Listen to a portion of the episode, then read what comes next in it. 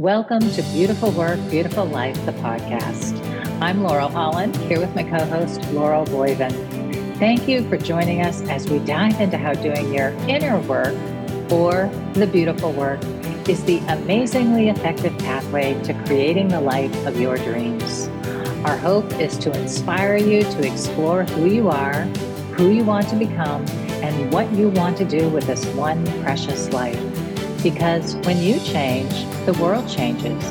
And when you do your inner work, or the beautiful work, you make the world a more beautiful place for all of us. Welcome back to Beautiful Work, Beautiful Life. Hi, Laurel. How are you today? I am well. How are you today? I'm doing well. I'm so glad we're back together again. It's our Monday podcast day, and I just love when we are together and talking about inner work and this beautiful work, because it just, I don't know. I wish everybody loved to talk about it as much as we did. I'm going to just go out on a limb and just say the world would be a different place if everybody would just own their own inner work and look in the mirror and get it done. I am just saying. Sometimes I don't want to be opinionated because it keeps me in a safe place. And so I'm challenging myself on the podcast today to do as I say, which our topic this week is the danger of playing it safe. Oh, the danger of playing it safe, right? That is such a good one. It is. Oh, yeah. There is danger in playing it safe. Mm-hmm. There's a lot of danger in playing it safe. And I will just say that I feel like this is a topic that I've explored personally, and I explore all the time professionally with my clients.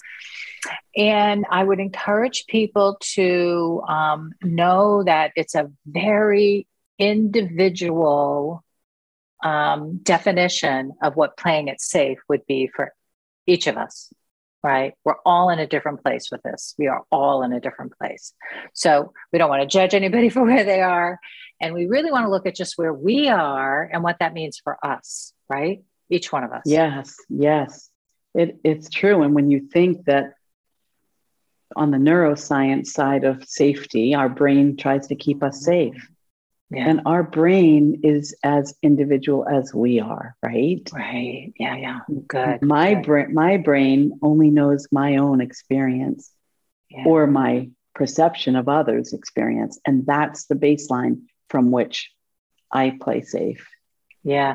And I love that you mentioned right here at the beginning of the show too, Laurel, about how our brain wants to keep us safe, because our nervous system, right, is wired for fight or flight to keep us alive and to keep us in survival space.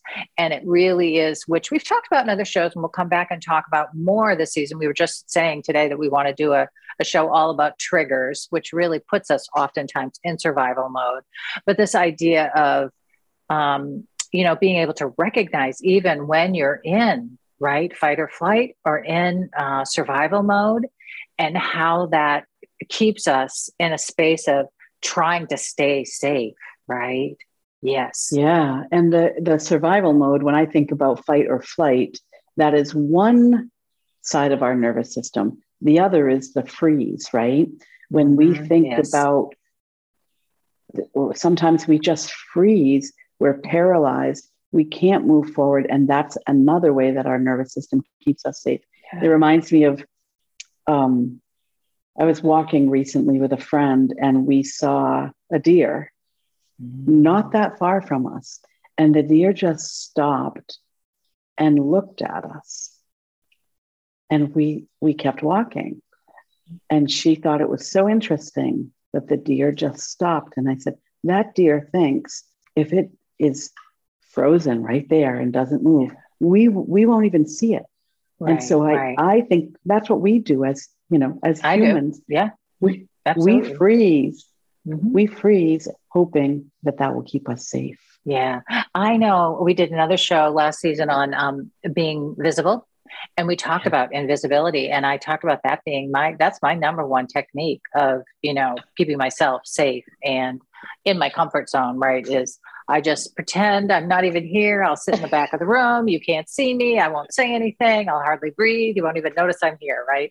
That was my way of just not drawing any attention to myself. I don't have to be speaking when I don't want to speak. I don't want to put, I'm put on the spot, right? All these things that can be ingrained, or they're part of our survival, or it's just even sometimes characterological. Sometimes it's part of being an introvert. I mean, it's a lot of different things, right? We don't want to make ourselves bad for all of this. It's just, the goal is to just notice, right? Notice where we are with it and begin to understand that oftentimes our best life exists outside our comfort zone. And so that's the danger of playing it safe, right? Is you're not going to live your best life necessarily if you stay in your comfort zone all the time. Not only that, but you can't grow if you stay in your comfort zone, right?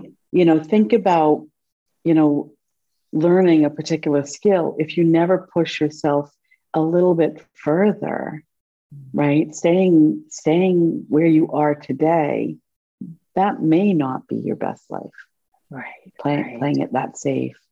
So let's talk about the dangers. Yeah.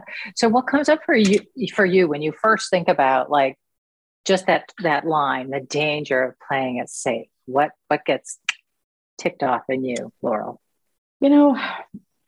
I, like you, for many years, stayed behind the scenes, was quiet, all of that, right? That was my favorite place to be, not getting the attention. And now what I realize is if I don't risk something, I'm never going to get what I want. Yeah. And so, something of like even playing it safe with not telling someone else how I really feel, or playing it safe by believing when someone tells me my dreams are too big, right? Mm-hmm. So though that comes to mind, that I may never have what I want if I am not willing to take a little bit of a risk. Right. And put myself in an unsafe, or not put myself physically in an unsafe place, but the emotional, the certainty, I think that's what comes up a lot for me, is when I think something is risky, really all it means is it's uncertain. Yeah. I don't know how it's going to turn out. Mm-hmm. Right. So yeah. What about you? I think,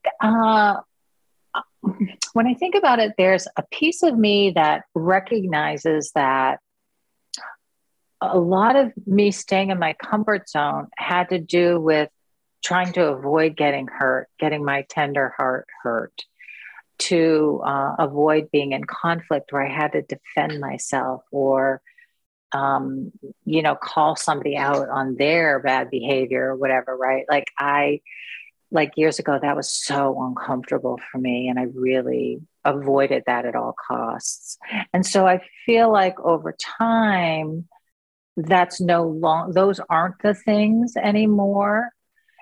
But I think it is more of like for me, it's claiming what I want, and also taking the time to discover like what do I want now? Because I think as we live this beautiful life, as we're doing the beautiful work, right?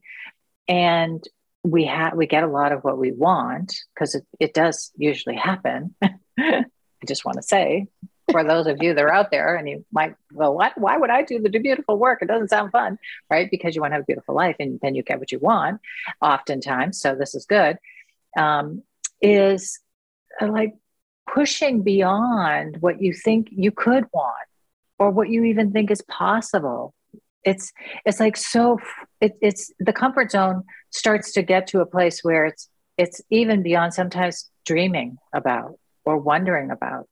And that's an interesting place to be. That's a very interesting place to be. It is. Yeah. No, this is such a big topic. As you're speaking, I'm just thinking of all of the places in our lives where, you know, our tendency to play it safe comes into play. Yeah. Right? Yeah. It's even as much as buying the same brand of cereal because we know it. Yeah. Yeah. We're not going to be disappointed if we know what we're getting. Right. And so, I mean, there was a time in my life where, and I think my sister called me out on it, that I had no expectations because I didn't want to be disappointed. Yeah. And that was really my need for protecting myself and staying safe.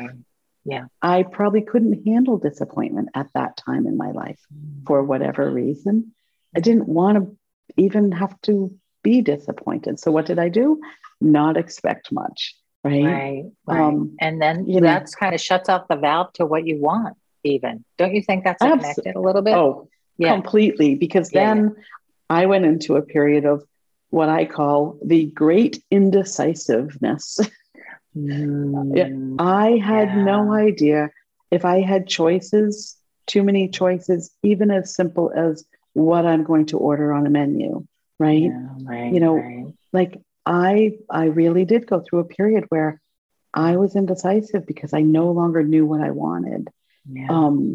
Because I guess I wasn't proactively seeking out a life that filled with things that I wanted. Right. Right. And I think that we get, if we're in the habit of not being in touch with what we want, right? If we detach, it's almost like a muscle that we detach from, right?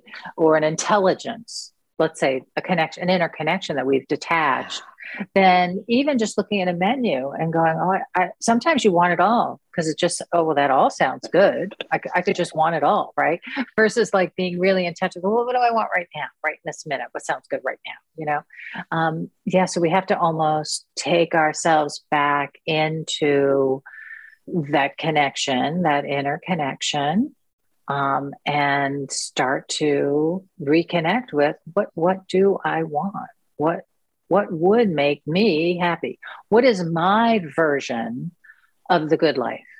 Because everybody's version of the good life is different. Absolutely. Is. Yeah. Thank goodness. Yeah. Can you imagine if we all had the same life? Oh. Well, Stepford lives. Oh man.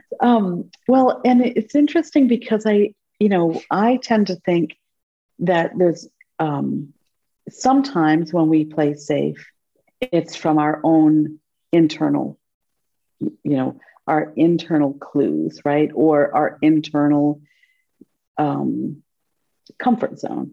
Mm-hmm. And other times when we play safe, I honestly believe that it is because of tied to our fear of other people's opinion, reaction, all of that, the fear of judgment that comes into play. And when I think about maybe not even being in touch with, what I want, and I'm willing to take the risk, I have to be willing to risk criticism, right? Mm-hmm. Not just willing to risk some big audacious dream that I have, but being willing to accept other people's opinion of the risk I'm taking and the dream that I have and the life I'm trying to create for myself. Yes. I love the Four Agreements work for this. I know we're going to come back and talk about the Four Agreements in another podcast this season. But what came up for me so strongly, right, is how do we how do we self-correct, or how do we get ourselves out of that habit of worrying about other people's opinions that keeps us in that illusion of safety, right? And the Four Agreements really did that for me in a big way, right? I had done a lot of the work, but then the Four Agreements, don't take anything personally, changed my life in that way, because I realized whenever anybody's talking, they're just talking about themselves. and their own opinions and their own ideas and whatever it is, it's not necessarily about me. I might think it's about me, or it sounds like it's about me because they might not like me or not like what I'm saying, but it's still about them. Right. So yeah. To be able to find the safe place within, right, which is the place where you can come in internally and know, I'm going to be okay, no matter what everybody else says, no matter how disappointed I might be in life, no matter how much I might want something and I can't seem to get it yet. Like, I'm still okay. I'm still internally, I'm still safe. I'm still me, still living this life, whatever that space is inside where you're like, I'm okay. I'm okay. Yeah. Right? Yeah. Yeah. And that's different than playing it safe. That's what allows us to no longer play safe. Right. We feel the safety inside. I'm okay. That's right. It is a tool to practice that muscle, like you were saying. Right. Right. You know, right. One of the other things that I often think about when I know that I'm playing it safe, and perhaps that's not, I'm going to say what I'm supposed to do, or not in the best interest of me and my life. I often remind myself that if I continue to play it safe, the danger of my playing it safe is that I never realize my full potential. Mm-hmm. I never realize maybe even my full purpose. And that comes, you know, really from that inner knowing that I'm meant for more than this, right? Each of us, I believe, comes here in this form to this planet for a purpose. And sometimes we don't know what that is. Yeah. And so it takes being able to have that safety inside, that faith, knowing that we're here for a reason. We might not know what that is, but if we continue to play it safe and do the same thing we did yesterday and the day before and the day before, if I eat the same cereal day after day, I'll never realize maybe my full potential. Yeah. Yeah. And I think not realizing our full potential is probably the grave disappointment of life that I think, like, I imagine being on my deathbed and thinking, did I live fully? Did I explore everything I felt like I could, or I wanted to, or what had called to me, right? And so I might, if I had lived longer, maybe there was more potential to realize, but at that point, did I feel like I was always challenging myself to live more, you know? And I feel like if I can say yes to that, that I can be at peace with myself and my choices of this lifetime. And I love the idea of deathbed work as deathbed work for me is projecting yourself out, right, to the end of your life, or to be suddenly coming to terms with, you're being told it's going to be the end of your life, whatever it is, right? And then going, what am I going to do? Right. And so checking in, like, what if you only had a year to live? Well, how would you live? Right. These are some of the ways that we get out of our comfort zone real fast. Right. Is that deathbed work. It takes us out of our comfort zone real quick. Absolutely. Nobody's comfortable with death. Absolutely. Yeah. Yeah. I just had this conversation recently with a friend, about, you know, well, what is it that you want? You know, when we think about staying in our comfort zone, sometimes if we do that too long, we're not creating the life we want, but we don't even remember how to dream, right? Again, that muscle. Yeah. And so it is that end of life, you know, bucket list, if you will, that might help us really tap into, what is it that we're missing out on right now? What is it that we might want to take a risk and bring into our life currently, right? That is a really good way to do it. Yeah. I mean, other than thinking on my deathbed, I'll think, oh, I should have had more ice cream. I mean, I shouldn't have worried about that other extra ice cream so much. I should have more, I should have stamps on in my passport. What are those things? Right. And what risk, what do you have to do? What little risk do you have to take to begin to do some of those things? Yeah. Right. I'll try to find the link to this, but I know that somebody wrote a beautiful article a few years ago about they had done some research or worked at a nursing home. I forget what their background was, but I think it was something like that. And they were with people, maybe it might have been a hospice worker. And they were talking about the top 5 things that people talk about on their deathbed that they regret, right? What are your top 5 regrets? And I think that's worth a read for people. If you think, oh, deathbed work, what is that? Well, here's a way of beginning to explore it a little bit. Here are common things that people feel like at the end of their life, they wish they had done differently. And oftentimes it's relationship, not making peace in relationships with people, right? We think about deathbed work, we think about your bucket list. Well, that's one way to think about it. And then the other thing is like, what is the condition of your actual life, right? And what would you regret when you left or you were leaving that you didn't make peace with or didn't feel good about? Yeah. So we'll try to find that article. Okay, Laurel, we better wrap it up because we're running along here today. But so let's see, how can we challenge our listeners today on this topic? What would be a challenge you might send out if you were talking to a client about the danger of playing it safe? Yeah.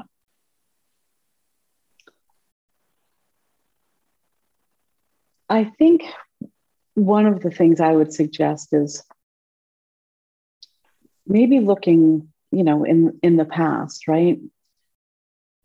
Maybe a time that you did take a risk previously. Yeah. And how it felt to be able to be that courageous, to take a risk, to really get something that you want. Yeah. Or to pursue something you wanted at the time. Because I think that reminder that we are capable of taking risk. And oftentimes we're better after we have challenged ourselves. Yeah. So perhaps good. That rather than looking forward, if in fact we have been playing it safe for too long, look back. Yeah. That's good. That's good. I think I would say maybe for a week, do a moment to moment kind of or your daily review, right? Of just that day, like how did I play it safe today? What ways might I've been able to taken a little bit of a risk or push myself a little outside my comfort zone. Like, what is the thing that would cause me to grow my comfort zone? Because we only grow our comfort zone by growing it, by doing, like taking ourselves out of comfort zone and doing something just a little bit different, a little bit edgy, a little bit, what might feel a little bit risky. So just beginning to inventory for yourself to see where do you play it safe and where might you push your edges a little bit. Yeah. I love that. That's good. I love that. Oh, okay. Laurel, thanks for being with me today. And I hope that we've inspired people to step outside the comfort zone and expand their ideas about what their life could be. So they don't fall into the danger playing it safe all the time. That's right. Yeah. Well, we could talk about this so much, many more times. I'm sure it will come up again. Yeah, it will. It will. Yeah. And we'll be back for more really, really soon. We will. Happy Monday. Happy Monday. All right. I'll see you next week, Laurel. Bye for now. Bye-bye. Bye. Thanks for being with us here at Beautiful Work, Beautiful Life. As you do your beautiful work, know that we're here for you. Are there topics you'd like us to explore? Send us an email. If you enjoyed the podcast, the best compliment we receive is when you share the podcast with a friend. We're glad you're with us to elevate the conversation and open up new pathways for all of us.